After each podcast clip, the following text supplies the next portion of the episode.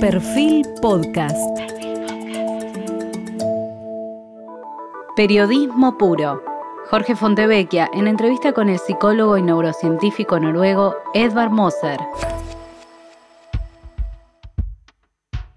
Bienvenidos. Hoy estamos con el psicólogo y neurocientífico noruego Edvard Moser, y en el año 2014 fue galardonado con el Premio Nobel de Medicina por descubrir las células que forman parte del sistema que nos permite saber dónde estamos y cómo encontrar el camino para ir de un lugar a otro. En 2005 descubrió un tipo de células que es importante para determinar una posición cerca del hipocampo, un área ubicada en el centro del cerebro. Descubrió que cuando una rata pasa por cientos puntos dispuestos en una cuadrícula hexagonal en el espacio, se activan células nerviosas que forman una especie de sistema de coordenadas para la navegación. Luego pasaron a demostrar cómo cooperan esos diferentes tipos, de células. Él nació en Noruega en 1962, estudió en la Universidad de Oslo, recibió un doctorado en neurofisiología en el año 1995. Después de unas estadías en la Universidad de Edimburgo y en la University College de London en 1996, se mudó de vuelta a su Noruega natal para comenzar un laboratorio en la Universidad de Ciencia y Tecnología de la ciudad de Trondheim.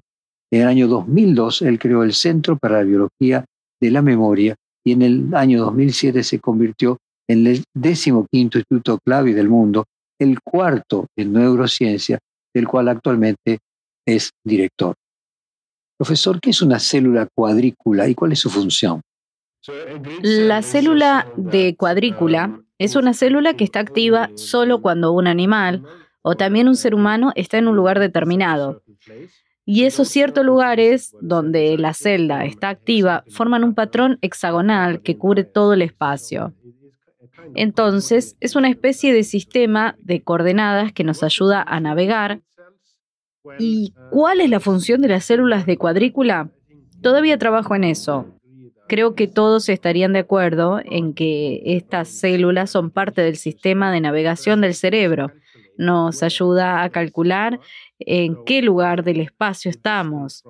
La distancia de un cierto punto de referencia, por ejemplo, puede expresarse mediante los patrones que disparan las células de cuadrícula. Así que es al menos parte del sistema que utiliza el cerebro para saber dónde estamos. Pero también es posible que este sistema puede ser utilizado para otras funciones que aún están por establecerse. ¿Podría explicarnos en términos simples para la audiencia cómo cooperan entre sí los diferentes tipos de células o sistemas de células dentro del cerebro? Hay varios tipos de células en el sistema de navegación del cerebro.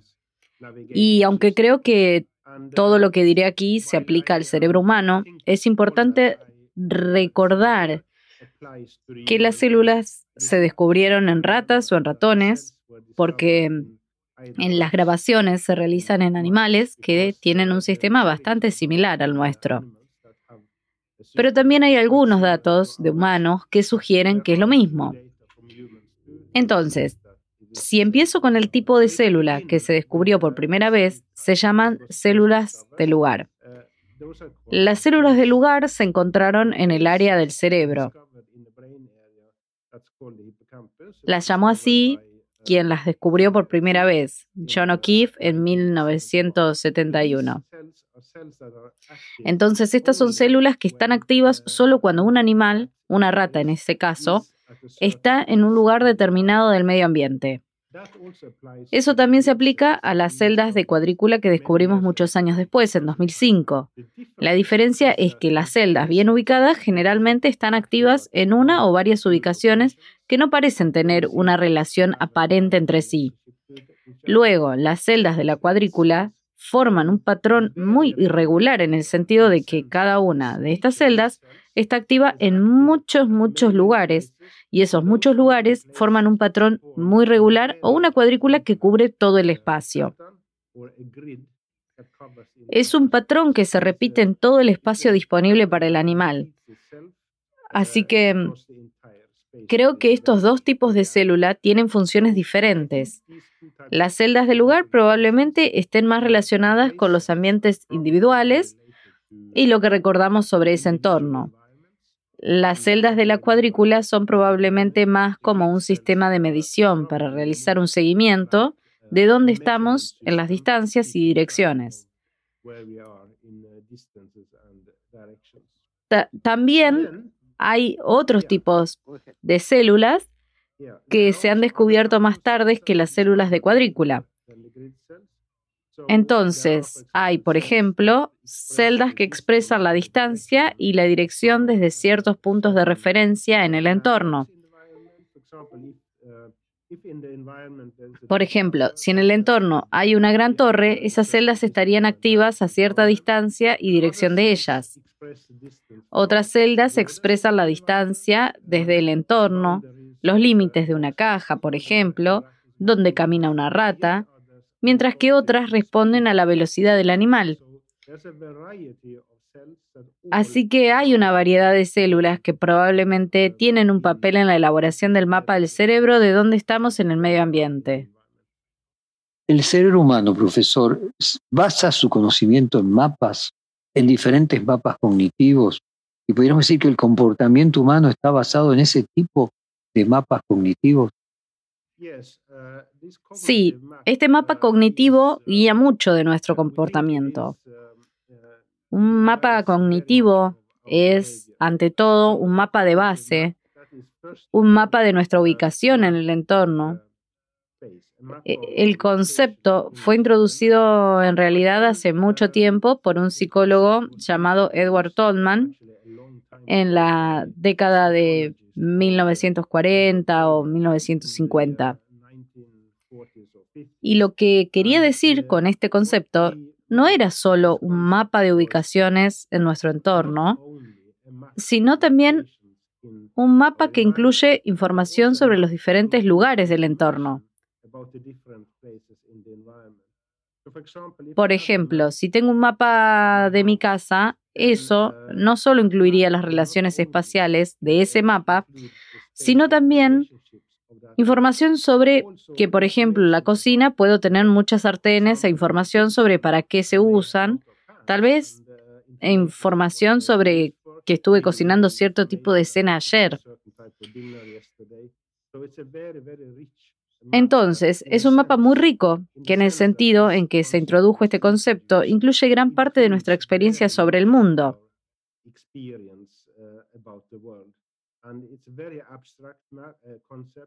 Es un concepto muy abstracto y probablemente incluye actividad en una gran parte del cerebro,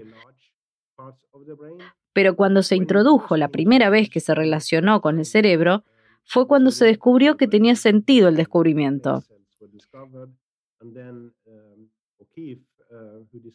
Luego O'Keefe, quien descubrió las células del lugar, sugirió que este mapa cognitivo incluye las celdas del lugar y que incluye no solo información sobre nuestra ubicación, sino también información sobre las cosas que experimentas de esos lugares. ¿Por qué es tan importante la habilidad de navegar y ubicarse en el espacio para los seres humanos? Es importante no solo para la especie humana, es importante para todos los animales, porque si un animal no sabe dónde está o no sabe cómo llegar de un lugar a otro, seguramente no sobrevivirá porque no encontrará alimento, no encontrará pareja, no podrá escapar de los depredadores, etc. Así que puedes imaginar que esto debe haber surgido muy temprano en la evolución, porque todos los animales dependen de conocer dónde están y saber cómo llegar de un lugar a otro.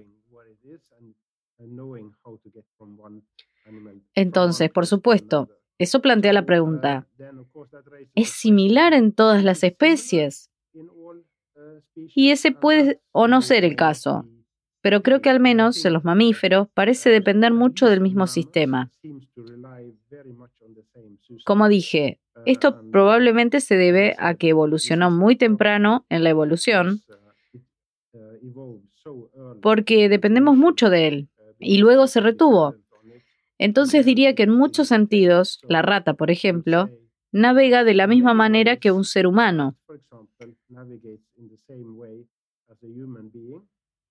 Pero hay una diferencia entonces, y es que con los humanos también vino el lenguaje, de modo que cuando tenemos un sistema de navegación que probablemente sea bastante similar al del ratón, por ejemplo, tenemos el lenguaje encima y también podemos hablar sobre lugares y podemos recordar lugares usando el pensamiento abstracto y conceptos abstractos que los animales no tienen. Pero preferiría ver eso como una adición y luego vería el sistema de navegación como algo que evolucionó muy temprano. Y la capacidad que tiene el cerebro de tomar atajos diferentes, eh, ¿tiene que ver con el algoritmo cerebral? La capacidad de tomar atajos es una parte bastante interesante de lo que llamamos mapas espaciales o mapas cognitivos. Porque si el cerebro aprende y recuerda lugares de una manera en que los lugares están relacionados entre sí, en un espacio bidimensional o tridimensional, entonces puedes imaginar que el cerebro debería calcular maneras de ir de un lugar a otro sin seguir el mismo camino que siempre ha seguido.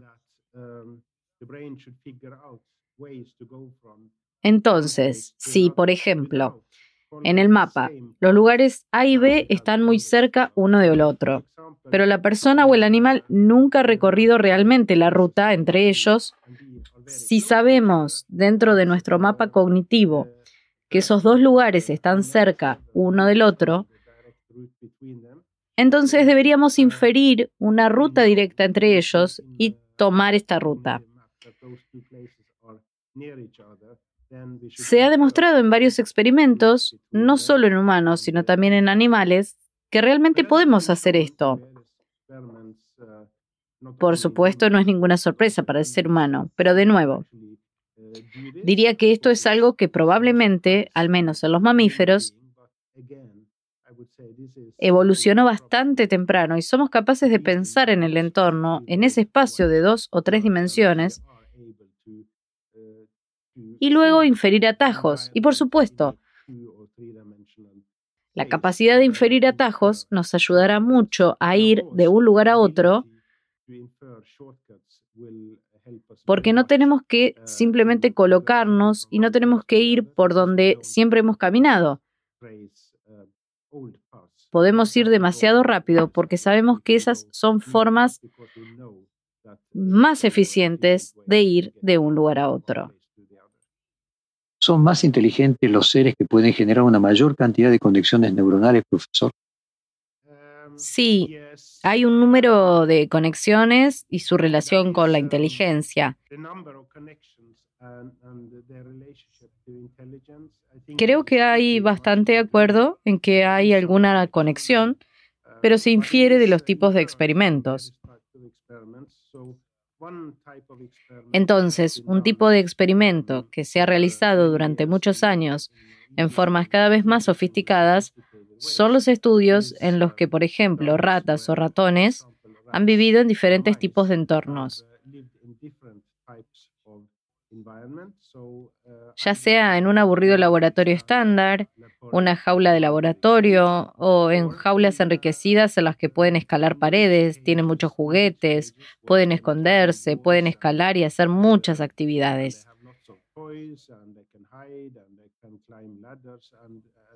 Por lo general, lo que se ve en esos estudios es, en primer lugar, que los animales que se crían en entornos enriquecidos pero complejos son mejores para aprender o para realizar tareas. Luego, eso también es un aumento en la cantidad de conexiones entre las células y en algunos estudios. También en ciertos tipos de células, incluso hay aumento en la cantidad de sonidos. Pero es como usted dice, que el mayor aumento que vemos es típicamente la cantidad de conexiones entre las células. Lo que sugiere eso, ese aprendizaje y esa memoria.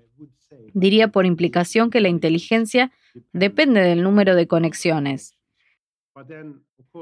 Pero luego, por supuesto, agregaría que la inteligencia es un concepto muy complejo.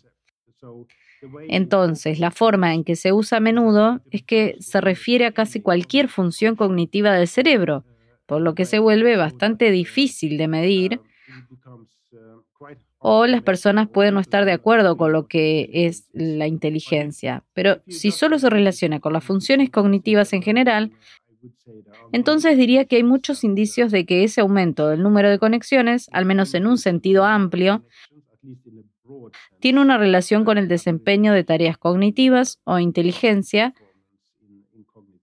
si le gusta usar esa palabra. ¿Y cómo se comunican entre sí las células del espacio y las células de dirección? ¿Existen también células de velocidad y podrían estar estas relacionadas con la adrenalina? En primer lugar, diría que la conexión entre los diferentes tipos de celdas relacionadas con el espacio, como por ejemplo celdas de lugar y celdas de dirección o celdas de velocidad, no sabemos exactamente cómo se acoplan, por eso todavía requiere técnicas muy avanzadas.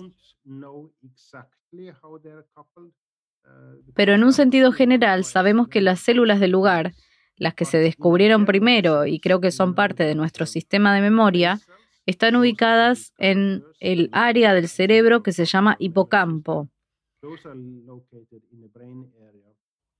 Luego hay otra área del cerebro que está un poco fuera del hipocampo y se llama corteza entorrinal medial. Esa segunda área del cerebro contiene células de cuadrícula, células de dirección y células de velocidad. Esos parecen estar bastante entremezclados, así que parte de un circuito funciona. Creemos que cada uno de ellos habla entre sí.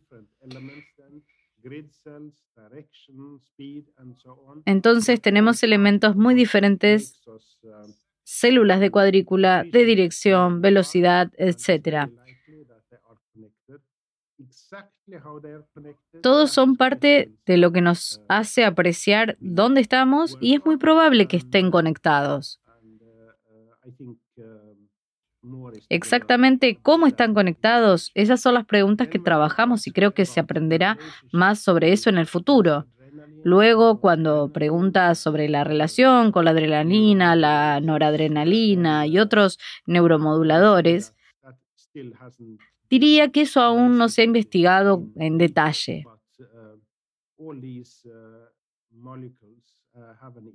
Pero todas estas moléculas tienen una influencia en las funciones del cerebro, en esta área del cerebro, y creo que todas son necesarias en un cierto nivel para mantener el funcionamiento del sistema. Profesor, usted afirma, y le voy a leer, entre comillas, cuando las habilidades del espacio y el tiempo se pierden, de alguna manera nos perdemos a nosotros mismos. ¿Hay algo aquí que nos indica que estas células son fundamentales para la conciencia? Um, sí, ambos son definitivamente parte de nuestra conciencia. Es muy difícil pensar en cómo sería la conciencia si no tuviéramos espacio y tiempo. El espacio y el tiempo son absolutamente fundamentales en cómo experimentamos el mundo. Si imaginas una experiencia en la que quitas el sentido del espacio y el tiempo, no le queda casi nada. Entonces, el flujo de información que pasa por nuestro cerebro todo el tiempo es necesariamente, y creo que no podemos escapar, está ligado al espacio y está ligado al tiempo. Eso nos lleva de vuelta a los primeros filósofos como Immanuel Kant,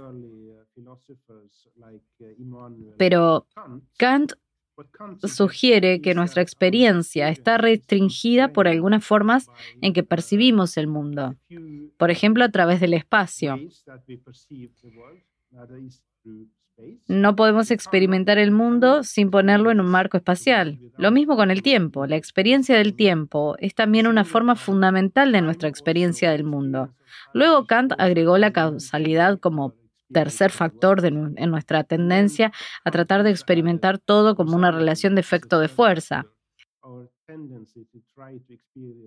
Así es como nuestro cerebro nos hace experimentar el mundo. Y creo que no podemos escapar, pero diría que si por alguna razón, como en una enfermedad, perdemos nuestra capacidad de percibir el mundo en marcos de espacio y tiempo, entonces nuestra conciencia está seriamente comprometida. Quiero decir, nuestra conciencia, nuestra experiencia del mundo contiene espacio, contiene tiempo. Y también los recuerdos son una parte muy importante. Pero los recuerdos también consisten en espacio y tiempo. En esta misma serie de entrevistas, el neurocientífico francés Stanislas N. decía sobre la inteligencia que una de sus múltiples definiciones es la capacidad de aprender del ser humano, adaptarse a situaciones nuevas, y que la forma en que aprendemos son los diversos algoritmos mediante los cuales el cerebro humano es capaz de aprender. ¿Qué función cumplen las células de tiempo y espacio en la manera que el cerebro humano aprende? Creo que el espacio y el tiempo son parte de nuestro sistema de memoria o sistema de aprendizaje. Hay un área del cerebro sobre la que no hemos hecho mucho, se llama hipocampo. Contiene también las células del lugar de las que hablamos. Pero el hipocampo es esencial para la memoria. Si el hipocampo se daña por algún motivo, la consecuencia típica es que el sistema de memoria falla y no somos capaces de aprender nueva información. Nueva información de la vida diaria, lo que experimentamos, lo que desayunamos, a quién conocimos en el trabajo hoy, etc. Esas son las experiencias de la vida diaria.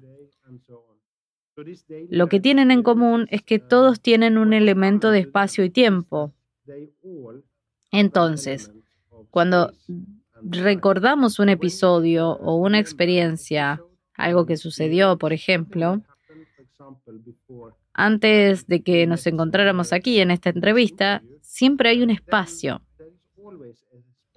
Por ejemplo, en mi caso recuerdo que me sentaron en esta mesa, vine desde arriba y bajé las escaleras. También hay un tiempo en el que se organiza lo que sucedió primero, lo que sucedió en el siguiente ejemplo. Bajé las escaleras, fui a la cocina, tomé un vaso de agua, llevé un vaso de agua a la mesa, me senté y así sucesivamente. Así que todo esto depende del hipocampo, pero el hipocampo que reúne esto como una memoria, a su vez, contiene información importante del área exterior, que se llama corteza entorrinal.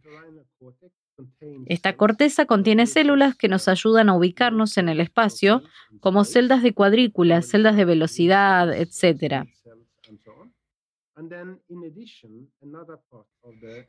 Y además, otra parte de la corteza interna es crucial para expresar el paso del tiempo.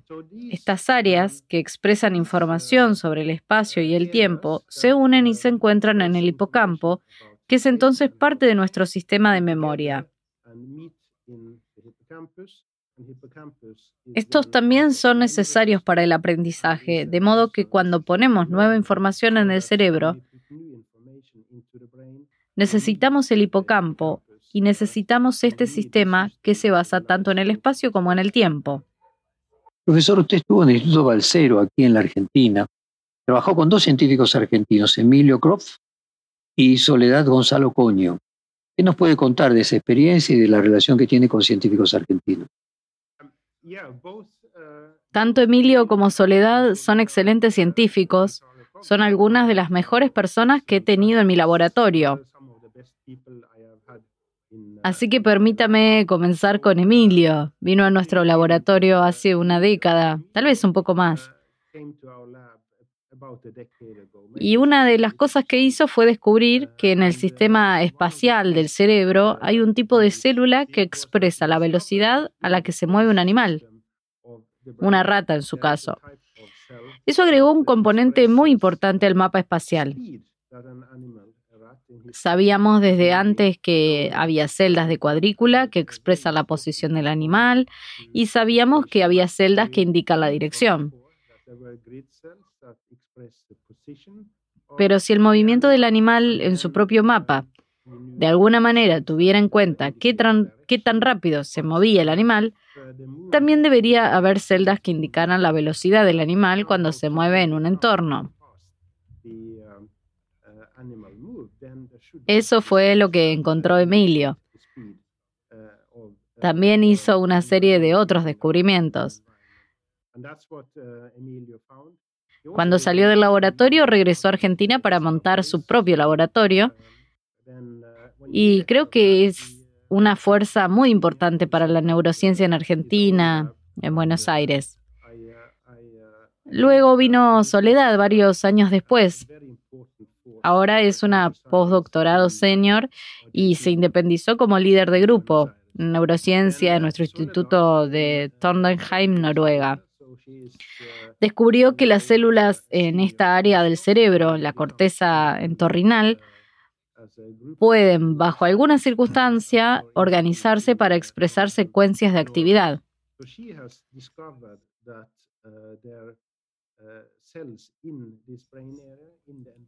Eso significa que las células disparan en cierto orden. La célula 1 dispara antes de la célula 2, que dispara antes de la célula 3, la célula 3 antes de la 4 y así sucesivamente. Ella encontró que estas células realmente pueden continuar de manera oscilatoria. Eso significa que se repiten entre sí, dan vueltas en secuencias y esas secuencias en cada periodo, cada ciclo de estas secuencias puede durar más de un minuto. Hay un fenómeno sorprendente que muestra cómo se pueden generar secuencias de actividad en el cerebro. Tales secuencias son importantes para que el cerebro tenga acceso cuando necesita formar nuevos recuerdos y especialmente para formarlos muy rápidamente, quizás también para expresar el paso del tiempo. Esto es en lo que Soledad está trabajando ahora. Creo que lo que es común tanto en Emilio como en Soledad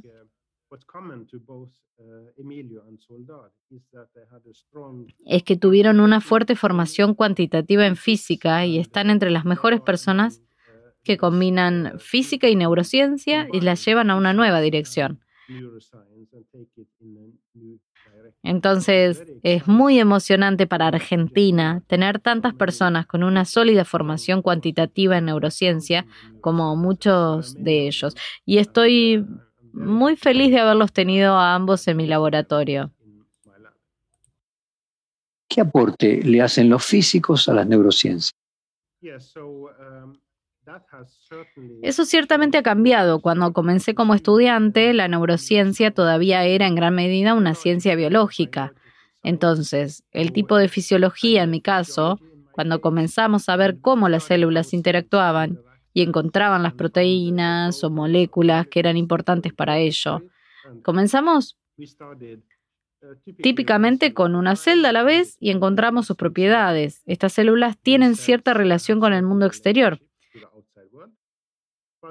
Pero esto ha cambiado mucho y ahora tenemos nuevas tecnologías y podemos registrar la actividad no solo en una celda a la vez, sino de miles de celdas al mismo tiempo. Esto significa que puedes estudiar la relación entre la actividad de todas las células mientras interactúan en tiempo real. El desafío con eso es que obtienes una cantidad de datos que es enorme y eso también requiere un análisis mucho más complicado al mismo tiempo. Las herramientas analíticas y nuestra comprensión de los sistemas complejos ha evolucionado bastante. Mucho de eso sobre la supuesta comprensión del concepto y las herramientas analíticas provienen de la física y de las matemáticas y son extremadamente útiles para nuestra capacidad de estudiar la relación entre la actividad y miles de células, porque esta actividad simultánea entre cientos de células es tan complicada que realmente ya no puedes ver eh, los patrones con tus propios ojos. No es visible realmente. Entonces necesitamos un análisis complejo para ver los patrones y dichos análisis se ha desarrollado en física y matemáticas. Pero ahora necesitamos traerlos a las neurociencias. La fusión de los dos campos ha sido extremadamente importante para el desarrollo reciente de las neurociencias. Cuando usted ganó el premio Nobel, la Academia de Ciencias Suecas reconoció su premio, el premio del año 2014, al anunciarlo diciendo que usted había logrado, y le leo entre comillas, resolver un problema que ha ocupado a filósofos y científicos durante siglos. Descubrir los mecanismos que usa el cerebro para funcionar es también una cuestión de la filosofía. Sí, diría que la filosofía definitivamente está relacionada con la neurociencia, porque la filosofía era lo que teníamos antes que hizo posible estudiar las preguntas eh, experimentalmente. Entonces, las preguntas con las que nos enfrentamos en la neurociencia moderna son, ¿cómo somos capaces de pensar? ¿Qué nos hace pensar? ¿Cuáles son las limitaciones en el pensamiento y cómo tomamos decisiones? Y así sucesivamente. Estas son preguntas que rondan en la filosofía desde sus inicios, hace miles de años, mientras que a lo largo de la mayor parte de los siglos solo se podía pensar y reflexionar sobre cómo funciona nuestro cerebro o nuestra mente. Mencioné como ejemplo a Kant porque reflexionó sobre las limitaciones de nuestra mente con respecto, por ejemplo, a la percepción del espacio y el tiempo. De modo que nuestra idea era, por ejemplo, que nuestra mente no se construye desde cero. Nacemos con ciertas limitaciones que nos hacen pensar de la forma en que lo hacemos. Eso es solo un ejemplo, pero hoy tenemos las herramientas con las que podemos medir la actividad cerebral. Puede estimular las células del cerebro, ver cómo responden y de esa manera descifrar cómo funciona el cerebro y la mente. En ese sentido, podemos proporcionar en gran medida una explicación mecanicista del cerebro o de la mente.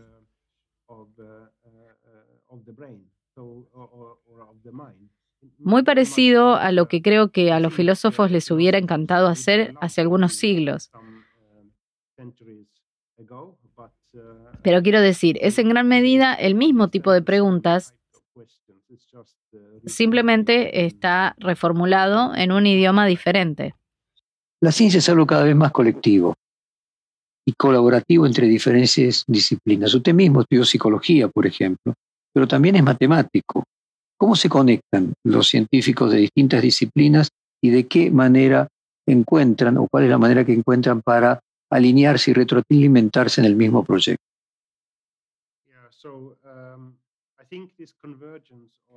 Creo que esta convergencia de disciplinas es especialmente necesaria para el éxito de la neurociencia.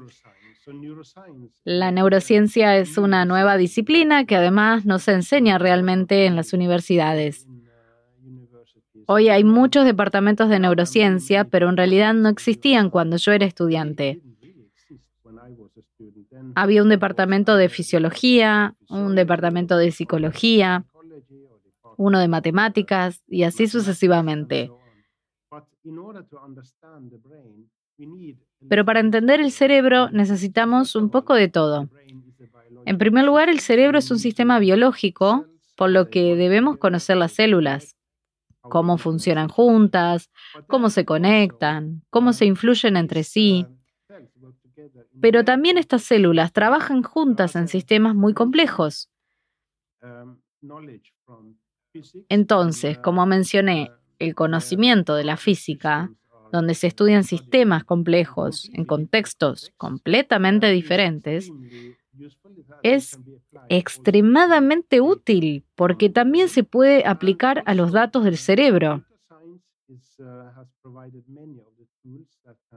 También la informática ha proporcionado muchas de las herramientas que podemos usar para entender el cerebro. También puede usar herramientas de aprendizaje automático o herramientas de inteligencia artificial para encontrar relaciones muy complejas que no podemos ver a simple vista.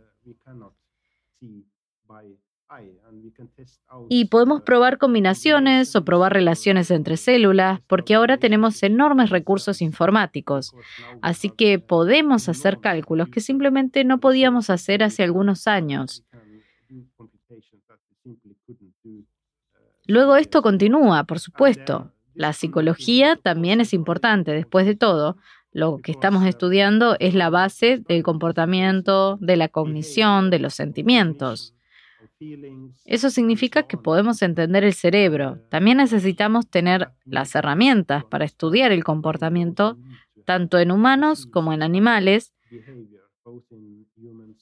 Y eso podría continuar así. Son realmente muchas disciplinas las que se unen y nadie realmente tiene suficiente conocimiento en todas las disciplinas.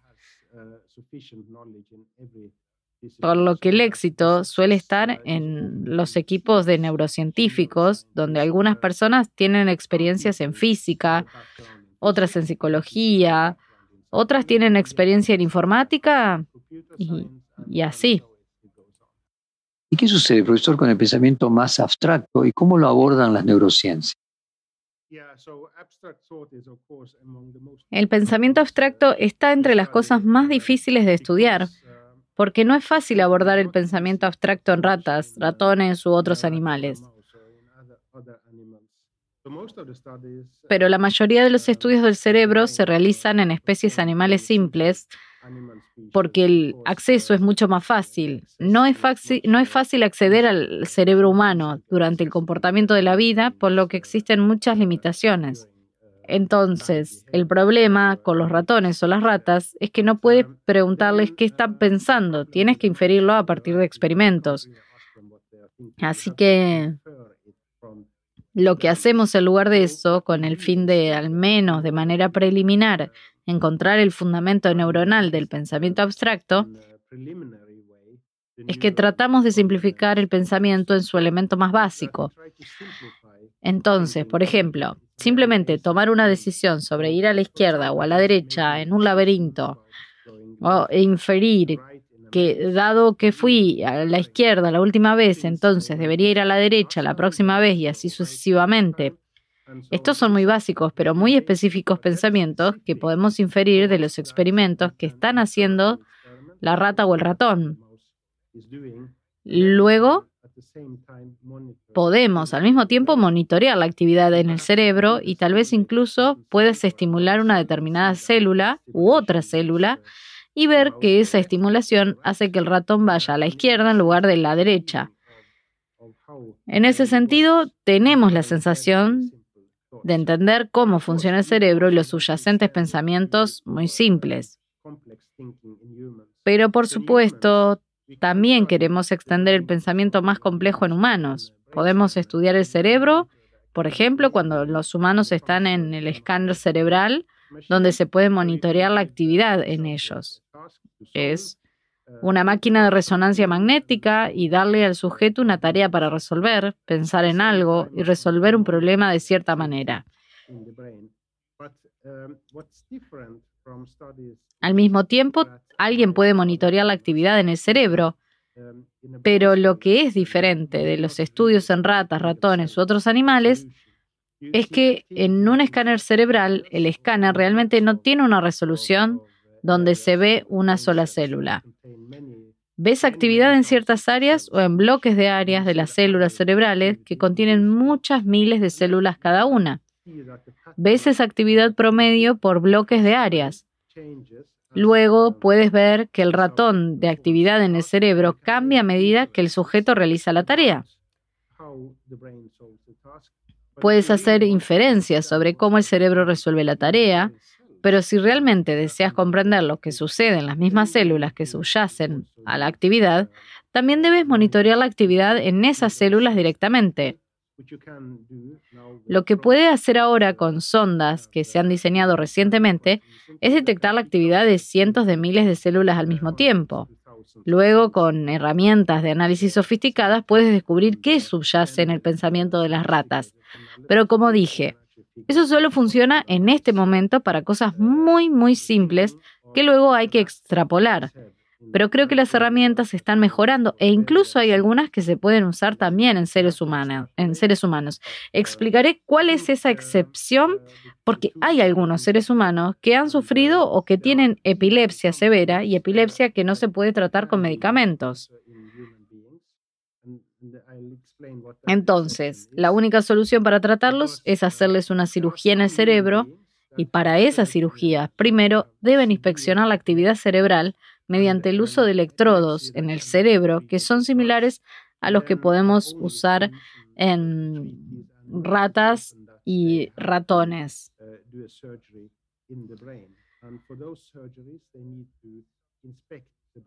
Mientras se estudian estos sistemas en preparación para la cirugía, entonces puede detectar la actividad de las células cerebrales.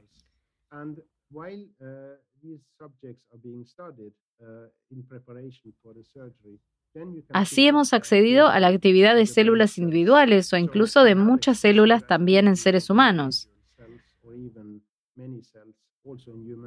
La herramienta está ahí para estudiar la base del pensamiento abstracto. Pero incluso aquí hay un gran problema. Es decir, que el pensamiento abstracto es un concepto muy amplio y probablemente tenga que ser refinado antes de que podamos realmente llegar a la base neuronal del mismo. Profesor, usted mencionaba que la filosofía se iba a fusionar con las neurociencias. Usted recordará la historia de Platón sobre que el buen gobernante tenía que ser el famoso rey filósofo. En Argentina tenemos un neurocientista, Facundo Manes, que es candidato a presidente. ¿Hay alguna otra experiencia que usted conozca de neurocientistas candidatos o presidentes de algún país y qué reflexión le merece esta idea de Platón de que el buen rey tenía que ser filósofo y que finalmente el filósofo de antaño podría convertirse en el neurocientífico de hoy? No conozco a ese neurocientífico, con respecto a la idea de Platón, creo que esto también es algo que se relaciona con la neurociencia, pero sigo pensando que preferiría pasar eso porque es difícil relacionarlo realmente con la neurociencia con la que estoy familiarizado. En una conferencia que usted dio en la Universidad Complutense de Madrid del año 2019, usted mencionaba la importancia que tiene para los científicos la persistencia en su campo y mantenerse dentro de ese campo. ¿Qué lo estimula a usted a mantener la persistencia? ¿Qué herramientas logra para mantener la persistencia eh, de su equipo? La persistencia es un factor común a todos o a la mayoría de los científicos. Quiero decir, los mejores neurocientíficos o los mejores científicos son aquellos que realmente quieren descubrir algo que les apasiona en lo que están trabajando y creo que todos los científicos lo habrán descubierto tarde o temprano. Es decir, tienes que trabajar duro para obtener tus resultados.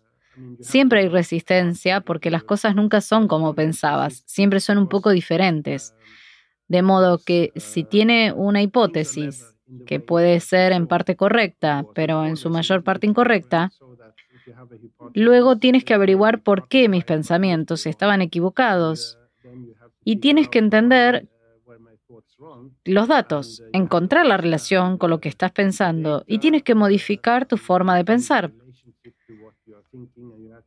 Por lo tanto, es un proceso muy lento, siempre avanza, pero generalmente avanza dos pasos y retrocede uno todo el tiempo. Entonces, hay mucha resistencia.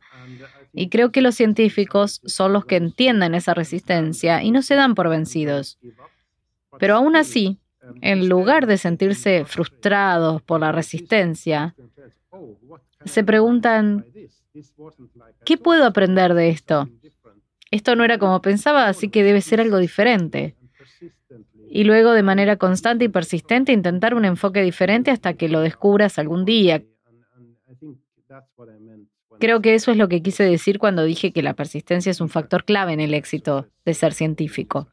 Profesor, usted mencionó recién la posibilidad de que la filosofía se transforme, se fusione dentro de las neurociencias. ¿Qué posibilidades hay de que la psicología que usted estudió y la fisiología puedan unirse y fusionarse dentro de las neurociencias. Sí, creo que ese desarrollo está ocurriendo, ya está ocurriendo. Cuando era estudiante, la psicología y la fisiología eran disciplinas muy independientes que en realidad no hablaban mucho entre sí. Por lo tanto, la fisiología normalmente se enseñaba en los departamentos de medicina o en los departamentos de biología y los psicólogos generalmente no introducían el cerebro en sus modelos de comportamiento. Pero eh, eso ha cambiado. Así que ahora los departamentos de psicología a menudo están dominados, al menos en muchos lugares, por la neurociencia y viceversa. Los departamentos de fisiología intentan hacer la conexión para explicar el comportamiento especialmente en neurociencia. Entonces, una neurociencia es la combinación de la fisiología del cerebro y el comportamiento, y creo que esto continuará en los próximos años. Son en muchos sentidos parte del mismo fenómeno.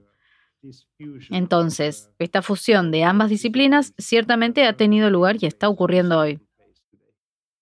Usted dijo, le leo textualmente, ahora sabemos también que el espacio y el tiempo son elementos de los recuerdos que almacenamos en el sistema y esta relación que hallamos con la memoria arroja luz sobre la enfermedad del Alzheimer.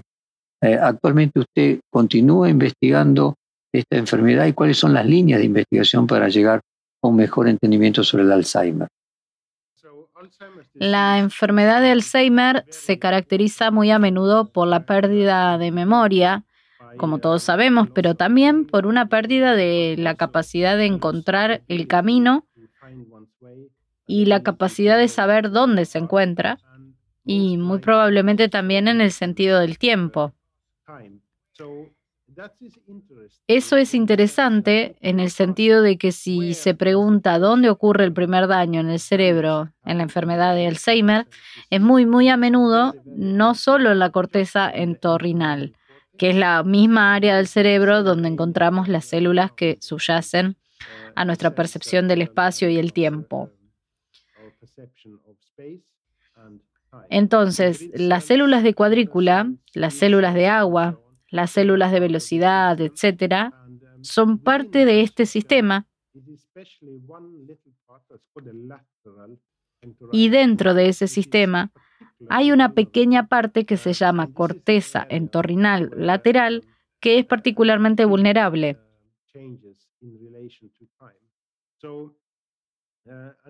Esta es el área donde la actividad cambia en relación con el tiempo.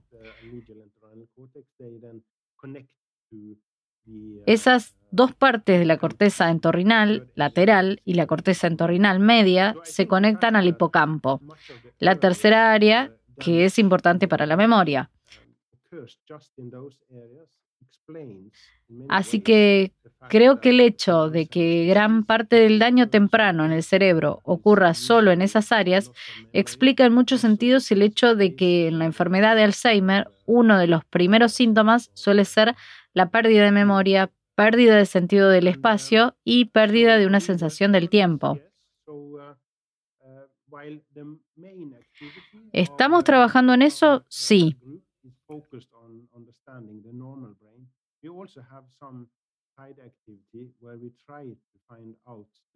Entonces, si bien la actividad principal de nuestro grupo se centra en comprender el cerebro normal,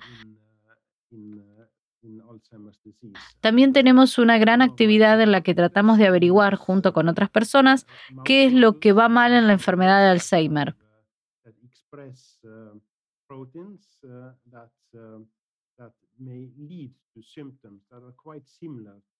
Algunos de mis colaboradores usan modelos de ratones y modelos de ratas que expresan proteínas que pueden provocar síntomas bastante similares a la enfermedad de Alzheimer en el cerebro humano.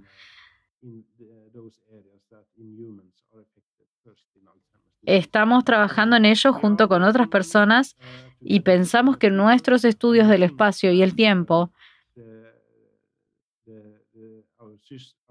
y la memoria son una puerta para comprender la enfermedad de Alzheimer que se ve afectada tan fuertemente solo en esos sistemas.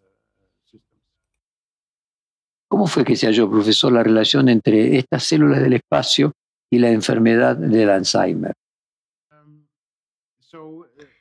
Aprendimos, no en nuestro grupo, pero otras personas ya aprendieron a principios de la década de 1990, que la corteza entorrinal, esta área del cerebro en la que estamos trabajando,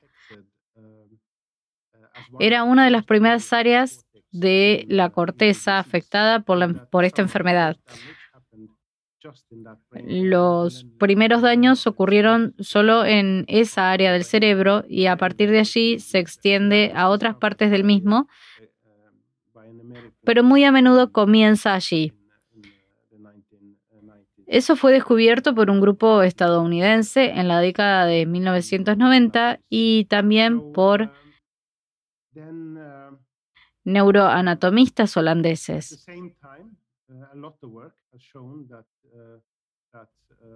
Al mismo tiempo, mucho trabajo ha demostrado que el espacio y el tiempo están deteriorados en esta enfermedad. Entonces, es fácil pensar que debe haber alguna conexión entre la pérdida de células en estas áreas del cerebro y los primeros síntomas que aparecen en la enfermedad. Usted recordará, profesor, de que para los filósofos clásicos de hace algunos siglos atrás, eh, la memoria era la persona. Si la persona perdía la memoria, dejaba de ser persona, pasaba a ser otro. ¿Qué opinión le genera a usted esta relación de que la persona es la memoria? Estoy de acuerdo, la memoria es tan fundamental para nuestra personalidad que si la perdemos, como dijiste al principio, gran parte de nuestra conciencia está relacionada con la muerte. En primer lugar, creo que el mundo es experimentado de una manera muy diferente por alguien que ha perdido la memoria, pero también por otros que observaron a una persona que pierde la memoria. En muchos sentidos, no es la misma persona porque la memoria es una forma fundamental de nuestra vida. Todo lo que experimentamos se interpreta en términos de lo que hemos experimentado antes. Así que la experiencia previa, la experiencia o nuestra memoria forman el marco por el cual entendemos el mundo. Entonces, si eso desaparece, es difícil no solo recordar, sino también planificar lo que vamos a hacer en el futuro. Si debemos hacer esto o aquello y por qué lo hacemos, sería extremadamente difícil si no tuvieras una memoria como base Así que es una parte completamente fundamental de nuestra personalidad. ¿Por qué es beneficiosa la intercomunicación entre la neurociencia computacional y la inteligencia artificial? Durante el tiempo que he estado en neurociencia, también ha habido un enorme crecimiento en la inteligencia artificial. La misma ha existido todo el tiempo, pero es con el aumento del poder de las computadoras y la demostración de su éxito reciente donde realmente hemos visto su poder.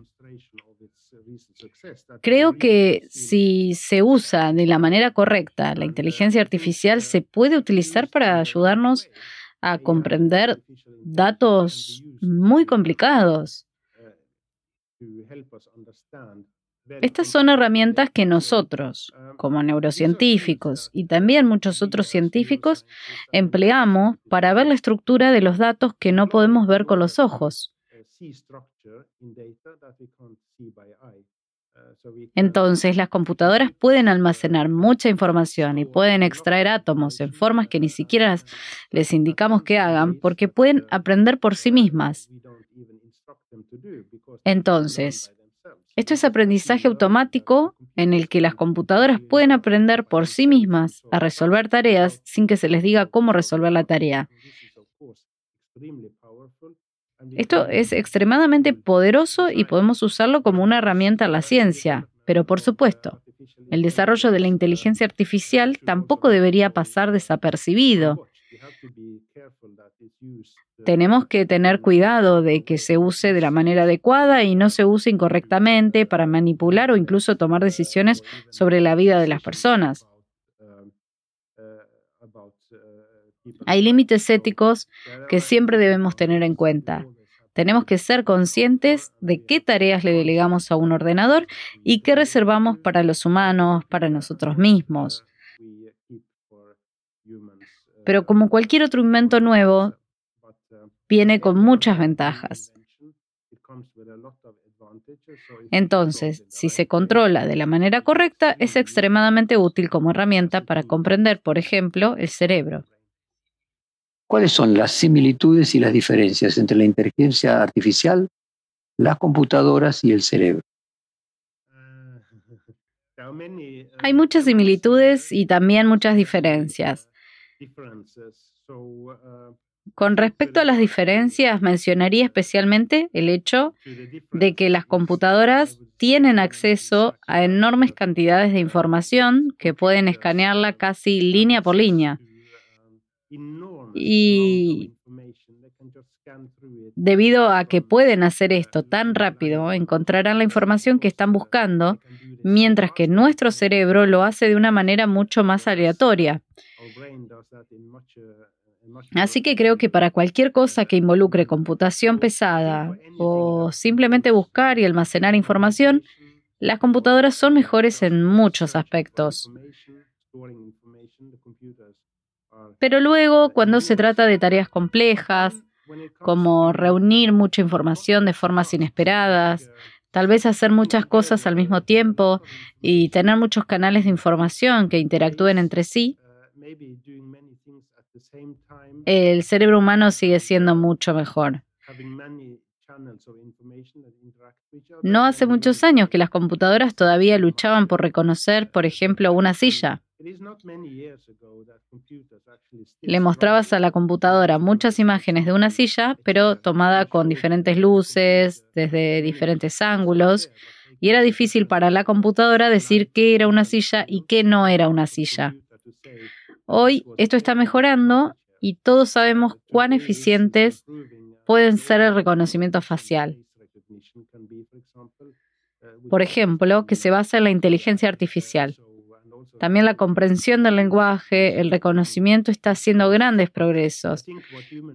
Pero pienso lo que tienen los seres humanos y en lo que no tienen las computadoras. Es el acceso a décadas de historia en las que hemos recopilado información y el cerebro humano pueden seleccionar información relevante o similar, juntarla de formas novedosas. En muchos sentidos, esto es lo que llamamos creatividad. Yo diría que todavía no ha sido realmente replicado por las computadoras. ¿Y podría un eh, agente artificial, por ejemplo, un robot, superar el sistema de navegación que tenemos los humanos?